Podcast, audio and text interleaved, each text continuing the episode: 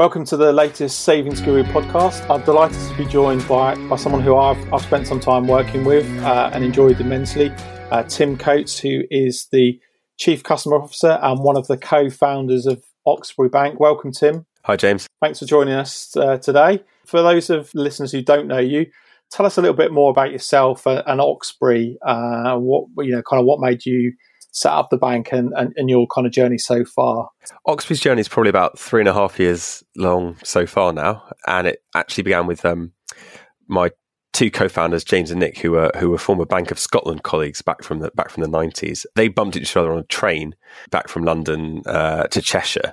So Nick was at the time was doing an earn out, um, having sold his previous business to Relex P L C, um, and that business was a was a uh, agricultural sort of software and I T integration business.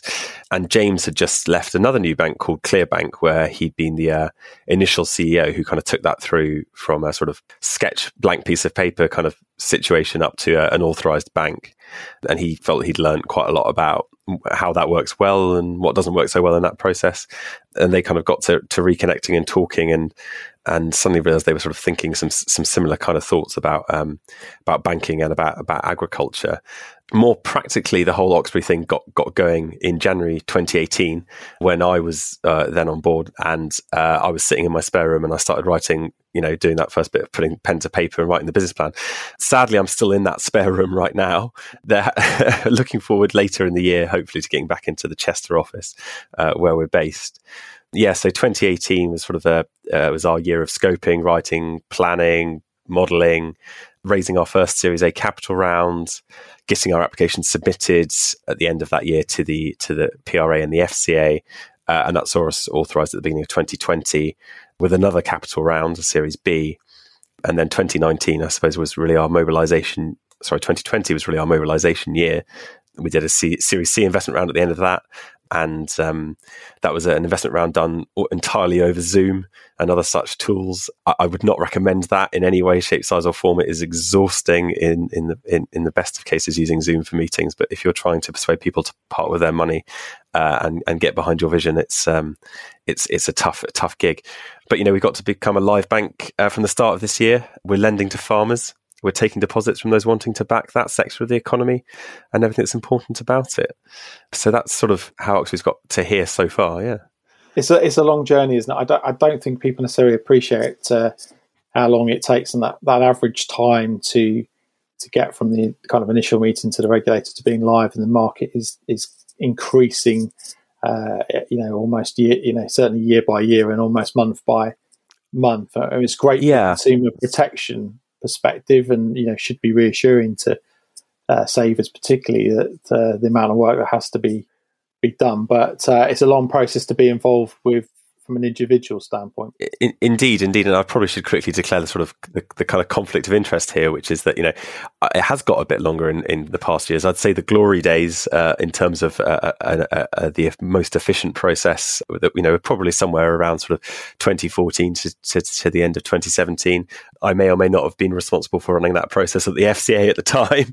um, And, and and that's actually that's how I got to know James, which was through the, through the ClearBank project. So I was the sort of authorising officer at the F C A for that, amongst uh, other new banks, some of which are increasingly becoming sort of, um, if not high street banks, but you know, high, household names. You've teed me up nicely there, because you you you you've kind of touched a bit on there, but you've got a really interesting background uh, with uh, you know farming, banking, and regulation, haven't you? Do you want to tell us a bit more about that? Yeah, sure. Uh, some days I'm never quite sure if I'm a farmer who became a banker or a banker who who happens to be a farmer, um, and somewhere in there, there's a, there was a regulatory journey.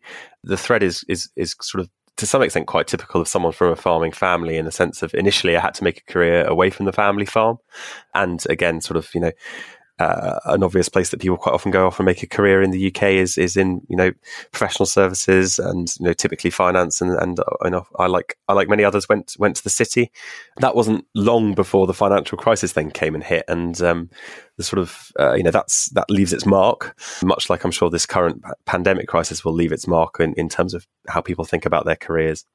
And that's that was true of my sort of, you know, farming background, being on a family farm. And you get to, um, you get to think about like the big picture, I think, at quite a young age when certain things happen. You know, I, I as a child lived through the B S E crisis, two bouts of foot and mouth crisis.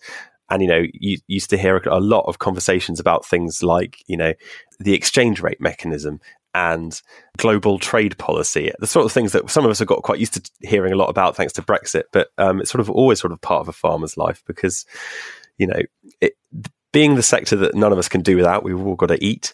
You know, it's a highly liquid global commodities market on, on with one lens on. And, um, you know, big changes in in in tr- things like trade policy, you know, impact the farmer on the ground. So that kind of sense of what's going on, I think, has probably given me what I call a curious mindset.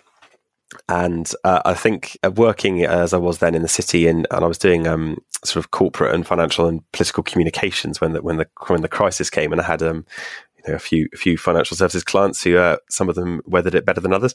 And again, there was quite a lot of well, what's going on here? Thinking that I was doing, and um, uh, after a few years in consultancy, I um, I took a took a bit of time out and went and got a um, master's in financial economics just to.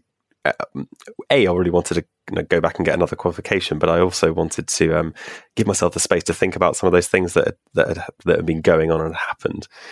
That then led me into joining the F C A, which again, uh, as a you know, uh, slightly selfishly, I took as an opportunity to get that kind of industry-wide perspective about some of the things that were going on in different aspects of financial services.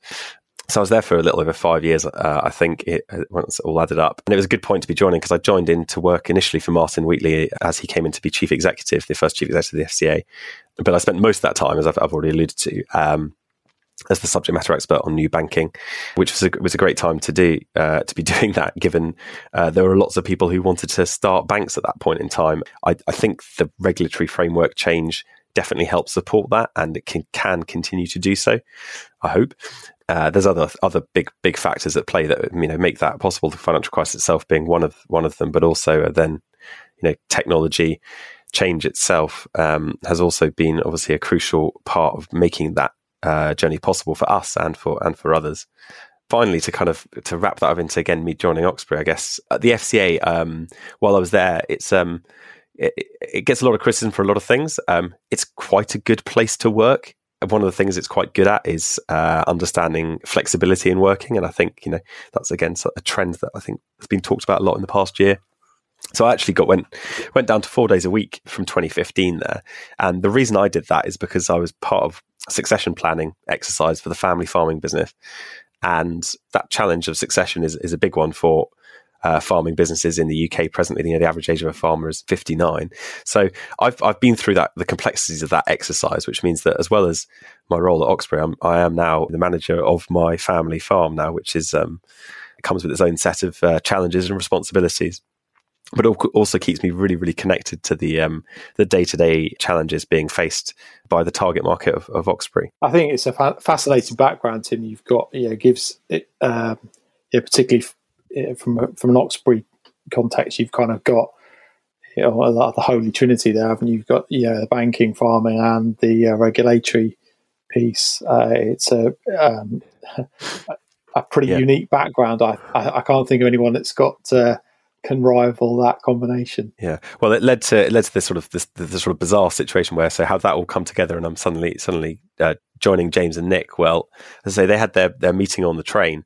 And James said something to Nick like, oh, well, you know, we should just go in and just f- throw the idea in front of the regulators, just kind of see what they say.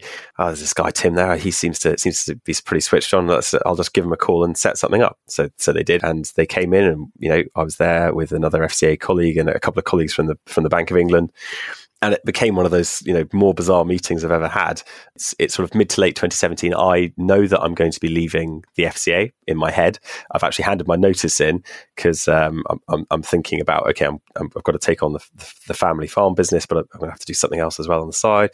So I was sitting in this meeting and I suddenly found myself sort of translating to, particularly to my Bank of England counterparts, what things like agricultural charges are and what seasonality of cash flow looks like in dairy and arable farming and things like why farmers are typically actually really good security. I suppose it's one of those, I think other people talk about this, like I'm on the wrong side of the table meeting.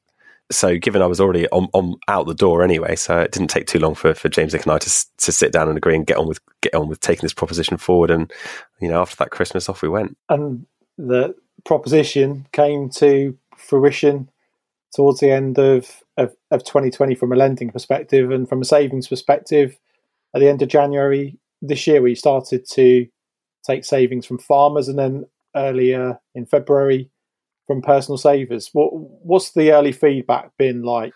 We've had, you know, a really engaged group of initial savers um, who've actually, you know, they've offered quite a lot of really helpful feedback, particularly around our application process, the onboarding uh, experience, and and what using our online banking uh, and mobile app is like. One of the things that we've done is uh, we're using what's called passwordless security for our multi-factor authentication. It requires a bit more of a complicated initial setup than some other security approaches, and it could be a bit confusing to some people, and you do need a vaguely recent, you know, iPhone or Android device to use it. But we think that the security benefit of having that in place, and and actually crucially for the customer, it's very hard to then go and be phished because they don't actually have a PIN or password to give away to a malicious actor pretending to be us. So it's, um, I, you know, I kind of think that it's the kind of approach that we all see increasingly. And I don't know about you, but, you know, I have to use a password manager to, you know, use everything else. And which means I kind of don't even know some of my passwords. Good protection for me occasionally means that things can be an absolute nightmare. I ended up locked out of a Nationwide current account for the best part of six months once, having got the passwords all a bit jumbled up. So, yeah, I think we're being an early adopter on that. And it's it is not for everyone. You know, there are a few people who've opened some accounts and gone, actually, I just think that this is this approach is a bit too confusing for me. We're sorry to see, see them go. But, you know, it's still useful feedback for us to think about how we can um, bring that forward. Do you find some of the customers are saying, uh, you know, actually they're kind of reassured by the, you know, the high level of security? Absolutely. We've had that. And we've had some people who say, actually, you know, um, it's it's actually... you know, we've given a very detailed guided set of steps of how to set it up. And they were sort of like, you know, they were, we've had some feedback saying it's so welcome, but actually we've probably made it, you know, it wasn't as hard as we're trying to explain it as being, almost, because we're so keen to make it easy for people because we know it's a bit new. But we've had, you know, we've had some genuinely good feedback about, you know, people really like it. And again, once you've actually done the setup, the use of it um, is really easy. And that feedback is crucial to how we evolve our pres- proposition. You know, a bit buzzwordy, but we generally use an, what's called the agile methodology for running everything internally in terms of uh, constant improvement. So, um, you know, from this initial feedback, we've already done some minor tweaks to our application forms, the website, the online banking, just to reflect what, you know, we've been told. Yeah, at the moment, you're you're only open to personal and, and farm savings customers. Are you intending to expand that out? Yeah, absolutely, we are. So we're we're only doing individual personal customers right now, but joint accounts is is coming, uh, you know, in a matter of months. So, you know, hope hopefully that will be, you know, in place uh, for midsummer, just as we all stop having to social distance. And we are doing um, business account for farm businesses at the moment, and we, you know, we're a farm first bank, and a but we're also a bank for those who want their savings to have a purpose, that is supporting British food production. So that's the general saver. But obviously there's a whole uh, wider agricultural ecosystem of businesses and, and individuals around that who um, who we are starting to, ro- to roll some things out for. And actually that's something that, you know, any any business can actually currently apply. We will accept them.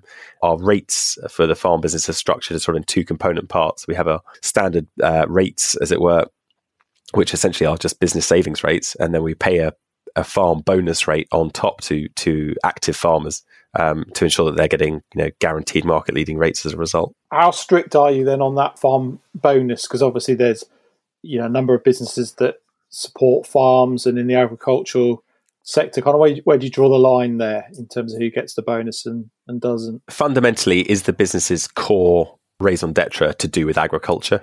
So there will be some who have a very wide remit, and actually agriculture is a very small part of it. They're probably outside of that. There are others who are clearly, even if they're not actively farming, um, they are absolutely in that. And, you know, we've had some of those queries come in already.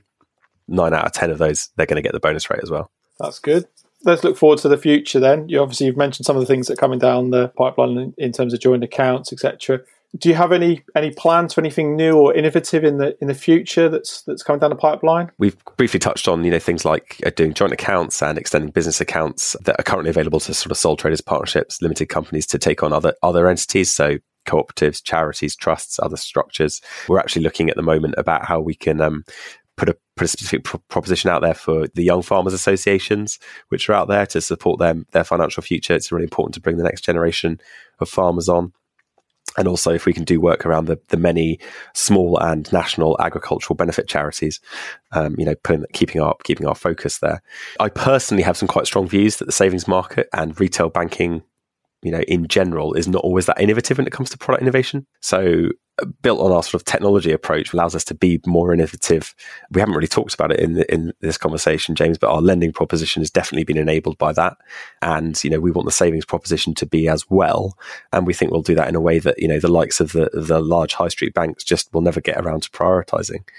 One of the first things we're kind of doing as a proof point in in that to show that we can do something a bit different, and that also, you know, is to, is to fundamentally talk about the point is that we're we're a company with a purpose, and we want our savings customers to be saving with us for a purpose. Is we're launching a product later this month called Oxbury Forest Saver. Forest Saver is um, uh, a savings account which is designed to be uh, non-consumptive, and what I mean by that is we are uh, using the uh, interest accrued by our savings customers to directly fund the planting of trees on British farms. So native species being planted across the U K, uh, following the mantra of the right tree in the right place. Now, there's been quite a lot of things where you see, oh, yeah, no, open this account, we'll plant a tree. That's not, that's not what we're talking about. We're talking about the direct link between people being able to sort of put their money to a, to a, a really important initiative and purpose, and that it's a fully done in a fully auditable way, such that it's really clear how the choice to save delivers a real proper carbon mitigation. I'm not a great fan of, as I say, of the kind of things which are tick a box at the end of your booking a flight and we'll somehow go off and magically offset this. But it's just, but that's just, that's just behavior as normal. We're trying to actually get behavior to change. I think most people, I think now are aligned to the fact that um, there is a requirement for behavior change and personal action and, you know, corporate action and government action to support the agenda on climate change. Now, without getting too moralizing about it, there's a real imperative here to act. And I think the best way that, um, you know, markets will move is when I- individuals take action. So we're offering the ability, you know, from this month for, you know, people who are concerned about um, doing something to mitigate their climate impact to, you know, uh, they've got a savings product they can, they can open, which, you know, like any savings product, your savings will be safe and your capital will be returned at the end of the end of the term. But rather than seeking a, a, a simple financial return, we're actually saying, you know, actually this is this is making an investment in the future and, and making a difference on, you know, environmental impact, you know, right now. You're talking here then a much more personalised uh, approach to actually being able to offset your kind of personal contribution to. to the world. Yeah, exactly. So, you know, if you, you know, if you get, if you go to the Oxbury website and it's all, it's all, all the information is already there, we'll say that, you know, for example, save twelve thousand pounds in Oxbury for a saver on, a, you know, it's a one year fixed, fixed rate bond. And that would off, well, would mitigate the climate impact of the average U K citizen, which is, you know, that's based on the, the calculations made by the, the, the W W F. Again, you know, we can, you can go to the W W F, you know, calculator, calculate your own footprint and, and save whatever is appropriate.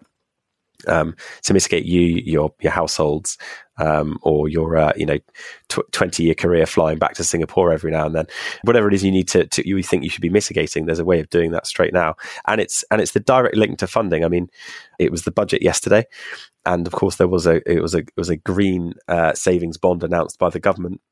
I'd like to say it's a great initiative, and I'm sure it is. The skeptical part of me is actually if you're putting it into something like N S and I like that, it's a bit of an accounting trick. Who's to say that you can you will be able to draw the link directly between that savings and that approach, as in the what will actually be done with it? I think, you know, there's so many other levers that the government are pulling that how can you ever say that it was, oh, well, it's the retail savers in N S and I that made the difference?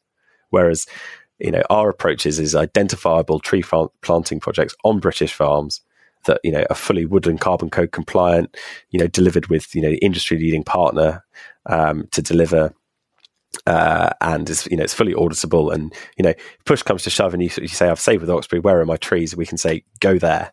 You made that happen there, which will have this impact over time. And I think that's, that's really important. You know, I'm a great believer in individual agency and I think there is an appetite and I see clearly, clearly the Chancellor agrees with me that there is an appetite for people to go and save with a purpose and save to support the transition uh, to a low carbon economy. But again, I think what people want in that is um, is clear ac- accountability and transparency about how that's being delivered. It's going to be interesting to see what the details are when they, uh, you know, kind of come out on the on the green savings bonds. Uh, Yeah.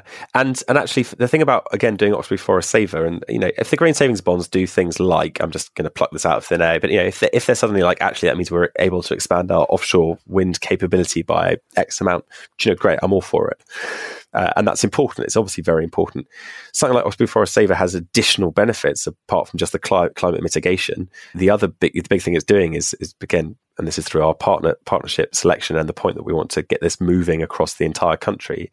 It's about, um, and frankly, restoring as well as maintaining the biodiversity inherent in our um, ecosystems. That's about air quality. That's about water quality. It's about species mix, which includes genetic mix, which builds resilience. I mean, a lot has been written over the past year about how the pandemic we're facing now is about over-encroachment into ecosystems. It's generally how viruses come forward. We need to support what has already been a depleted biodiversity. And again, this is this is a kind of project which we can put, you know, out there right now and say, if you believe we should be supporting our natural ecosystem defences to support our planet's future, it's it's available for you right now. You know, it will support jobs in the, you know, forestry and the farming industries, um, you know, which is obviously also really important for the rural economy. I agree. I, I think it's uh, it will be interesting to see that that kind of detail. Um, I think I agree with you. Applaud sort of a, any any efforts to to work there, but um, looking at the kind of detail of the the budget yesterday, particularly around N S and I's targeting, although the green savings bonds are going to be outside of that. Looking at the overall tone of where that's going, it doesn't suggest that the uh, the volumes or the, the, the rates on offer on those green savings bonds are, g- are going to be looking to attract a particularly large volume um, of, of yeah. savings in. You, you kind of wonder, therefore, whether it could be uh, yeah a bit more gimmicky rather than um, actually designed to to have a, a real impact. It will certainly be interesting to compare. I will reserve my judgment until we see the detail, right? But I'm thinking right, right idea, but uh, you know, a lot of it's in delivery. And you know, have have we necessarily got everything perfect with Oxbury Forest Saver? Well, we've tried to, but we will continue to evolve that product as well, and we will be, you know, because that's uh, that's what that's what we what we can and we will do. We touched on your your background earlier um, with with the regulator, and it's a bit hard hard to kind of ignore that you you mentioned that how, how busy it was at a time when you were there. I think we're at thirty-two newly authorised banks, with Cash Plus being the latest to get mm-hmm. over the line. We've also seen Birea Bank acquired by Lee Bushel's investment group and rebranded as Birmingham Bank. We both know there's more banks in the pipeline. Um, do you think there's room for for those that are coming? In short, yes, I do. I touched on it a bit before, but I think this is the story of technology enablement. And I think what the approach to tech and, and now obviously fintech has, you know, meant for Oxbury is that we've, you know, we've managed to build everything we need pretty much from scratch. You know, we our approach has been to we basically co-developed our core banking platform and all the functionality around it with a specialist, what's called a low-code provider. So that's built on a low-code system, which is a bit sort of like a, the way it's being explained to me best is it's sort of like um, rather than having to rewrite every line of code for everything you do, there's very much an ability to to to replicate quickly and efficiently. And we've done that, you know, cloud native, built the entire thing in the cloud from scratch. And others can follow that sort of strategy. And it means that you can bring propositions to market that are more specialist, that are more niche. And again, I think like us are banks that are trying to have a clear purpose and make an impact against that purpose. So uh, I know almost nothing uh, beyond what you've already said about Lee Bushel and his plans for Birmingham Bank. But in that sense that, you know, it seems pretty clear what the intent is to in- inject an idea of regional banking, uh, something that, you know, I think has been seen to work in other countries, less so in the U K. I mean, not at least in recent decades, but I think actually that is completely possible. But I also think that sector specialism, like Oxbury, is important. I think people know and understand the people they are serving. That's that's really important. It's it's how do you get people people to be best at what people do, which is forming relationships and really understanding the characters that drive businesses, and how do you get technology doing what technology is best at? And um, there are obviously some some interesting overlaps. You know, things like credit analytics is somewhere which sits sort of where those two might meet. But Oxbury's approach is very much we use the technology to get people away from having to do the sort of mundane tasks and the administration, such that we can put more people into, you know, customer facing roles, uh, having informed discussions, particularly on the farming side with, with, um, you know, people who really understand the intricacies of the variability in farming businesses. It's a really interesting point you, you make there about, uh, you know, sector specialism, and, and you talked about other markets. I mean, Germany's obviously a, a really good example of where regional banks have, have worked very well and and, and dominated. We, we we certainly seem to be going down the, the route in the U K of, of sector specialism or um, lending specialism. Uh, uh, Birmingham will be interesting because it's uh, first one to uh, to look at specific regional. Yeah, and as I say, you and I are both aware that there's a couple of others in the pipeline who are looking at other regions in the in the U K, right? So, um, and you know, again, I'm I'm very for that. You know, we we founded Oxbury up in the northwest in Chester. It's a it's a great part of the country. It's um, it's nice to have a non sort of London metropolitan focus. We don't also yeah. don't, unlike a lot of other the, the new entrants, have a sort of, you know, we're not into the, you know, property backed S M E finance space in quite the same way as others. S M Es in particular, but but the wider lending and consumer markets will also benefit from from that trend, I think, as long as it as long as it continues. While we're on the crystal ball gazing, obviously the savings market's changed massively in the past decade uh, with all that with all the new entrants. Uh, what, what do you think we're going to see in the savings market in the next few years? Ah, well, as I've sort of already hinted at, I think what I'd quite like and I'd like it to see is that it should be recognised that money talks, and I think that the savings market could be looked at as a way of individuals voting with their funds on this giant liquidity pool that supports the change they want to see in society, support the social and environmental challenges of the coming decades. Clearly, we're trying to do that with Oxbury Forest Saver. We've got a few other thoughts in the in the pipeline about how we can do that on some some things to do with supporting um, the society that exists in the rural economy as well. So I hope to be talking to you about that in coming months, James. We're in this, and have been now for some time, this low interest rate environment, and it may may yet get lower. And once we get into that world, really, for in the long in the, in the longer term thing, which I think we will, certain other types of banking models that exist sort of elsewhere, but not really here in the U K, start to become quite interesting. So I'm sort of talking about the S M E banking principles that the WeBank in Switzerland have, which is essentially a sort of economic circle of S M Es that essentially sort of pool liquid- liquidity amongst themselves. And it works at low interest rate environments in terms of setup, but can survive if it's at scale, uh, one, if, if rates go up again. A similar principle exists uh, throughout the Nordic countries on the, the land, uh, labour, capital movement there, J A K banks. I'm not aware of anyone proposing that particularly in the U K at the moment, much in the same way that no one suddenly sprung up and said, I've got this really great new building society idea, because it's the same kinds of challenges, right? I think we're getting probably into a bit of philosophy of political economy here a bit, but I think, you know, we are going to start to see a, a changing appetite, I think, both from as a result of uh, the low interest rate environment, the impacts of the pandemic, the challenges of climate change, the challenges of inequality in society, that I think means that private finance, and that's how we get back to what's going to happen in the savings market, the idea of what a return is on your savings, that question is up for grabs. And I think that's where I think we're going to see a lot of interest in the coming years.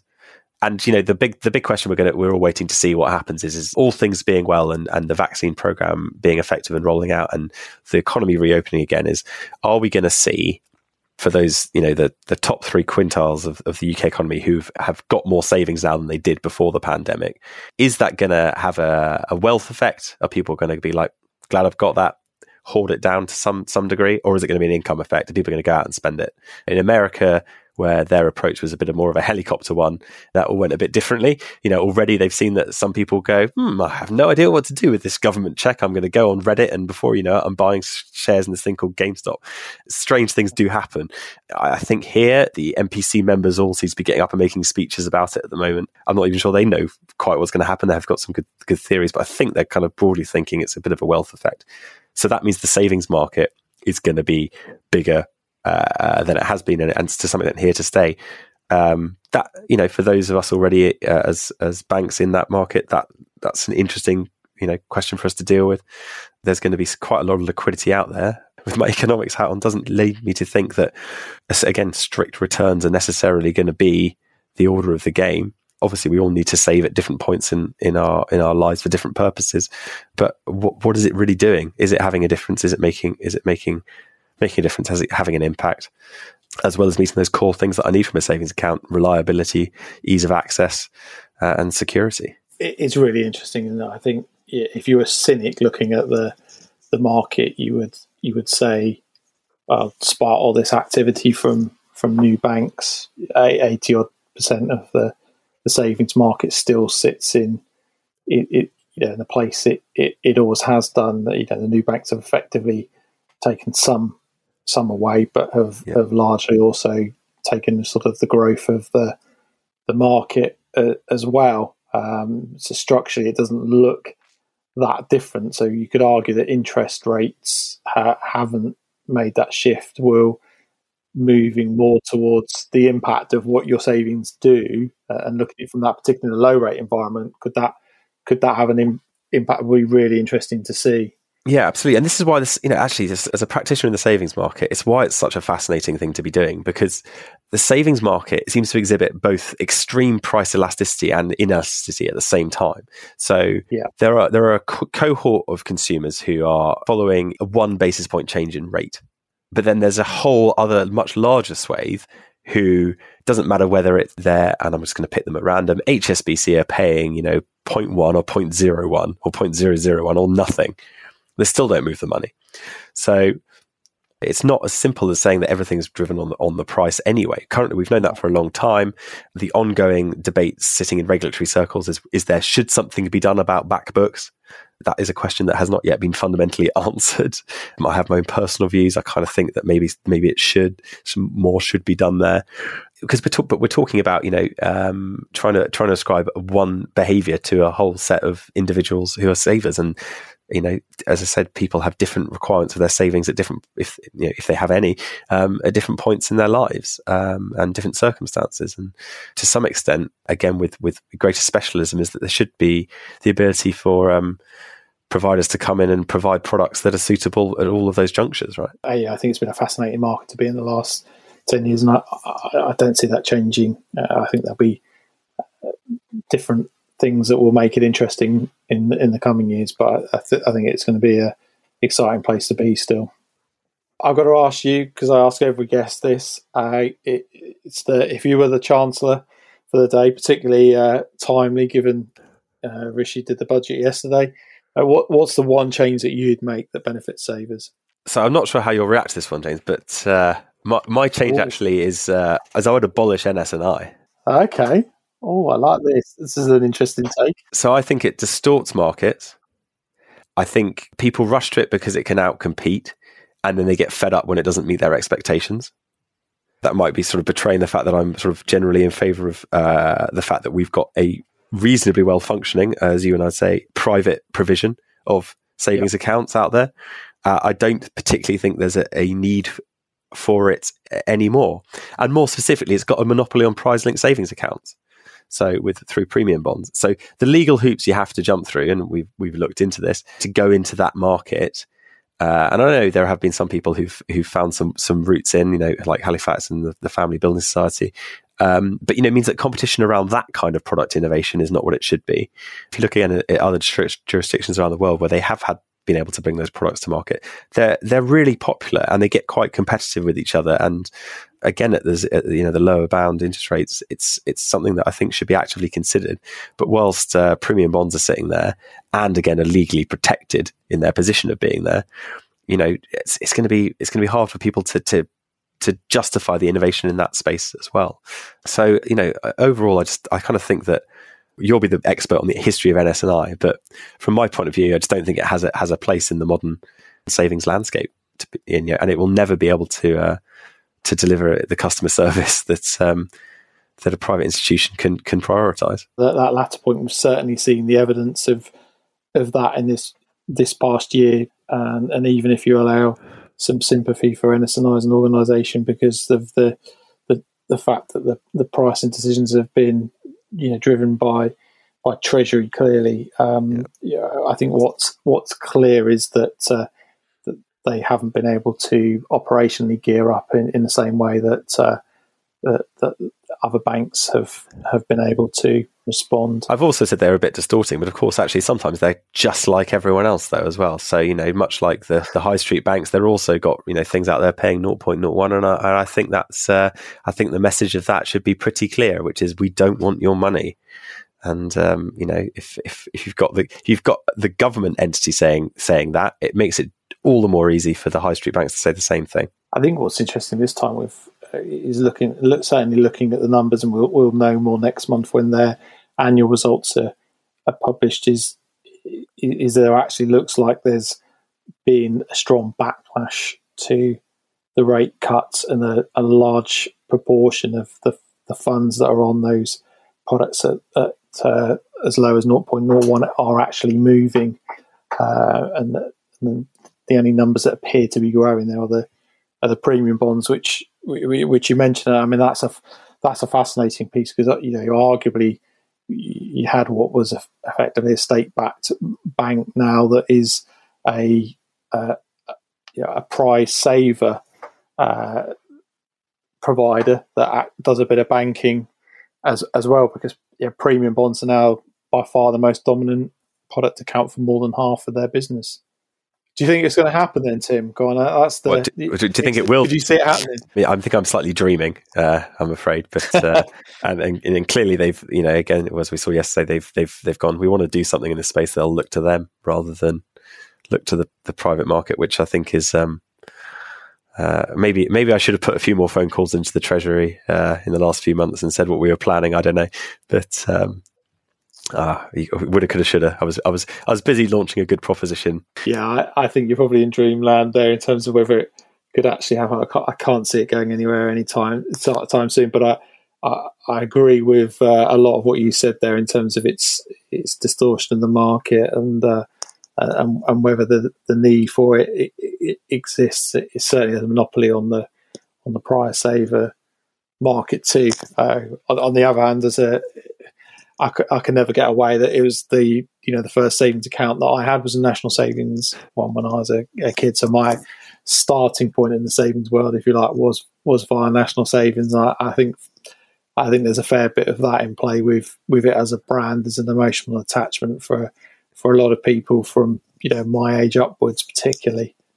No, absolutely, and, you know, as I said, I, I was never denying that it hasn't had a, a point and a purpose at, you know, times in, in, in its yeah. history. And um, but oh, um, hugely. But you yeah. know, when, when uh, you know, wh- whenever someone puts together a museum of savings, um, I hope to see it in there as a, as a, a museum piece rather than something that we're still talking about. Oh, that that point that might be coming for, sooner than you think, actually. So uh, that's but that's the conversation for another time. Uh, uh, Tim, it's been an absolute pleasure to talk to you today. A, a really interesting set of conversations on a, a wide variety of topics. So thank you very much for, for joining and sharing your, your thoughts with us and, and telling us more about the Oxbury journey. That's no problem at all. Thank you very much for having me, James.